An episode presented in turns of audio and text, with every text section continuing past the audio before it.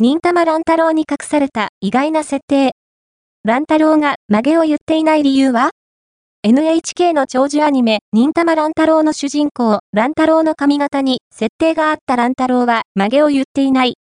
その訳とは、NHK の長寿アニメ、忍たまこと、忍たま乱太郎に出てくる主人公といえば乱太郎です。本名は、稲寺乱太郎、稲寺乱太郎。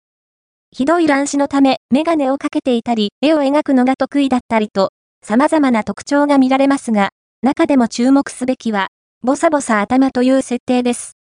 これが、他のキャラクターとの髪型の違いに関係していました。アニメ、忍たま乱太郎公式サイトより、忍たまに出てくるキャラクターは、ほとんどのキャラクターが、曲げ、曲げを言っています。しかし、主人公である乱太郎は曲げを言っていません。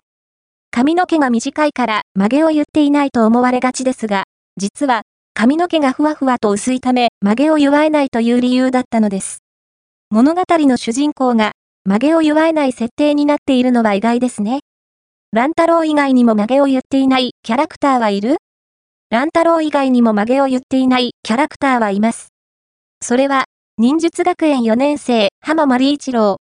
彼も、髪の毛がボサボサなこともあってか、曲げを祝えないため、下の方で縛って髪をまとめています。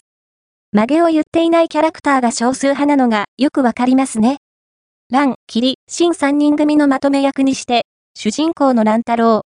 ちなみに、10歳の若さで、100メートルを10秒で走るという驚きの身体能力の持ち主でもあります。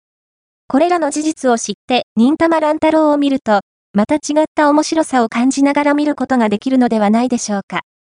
文座、山下グレートザ、ポスト、忍たま乱太郎に隠された意外な設定。乱太郎が曲げを言っていない理由は？ファースト、アピアード、ON、日刊ビビビ、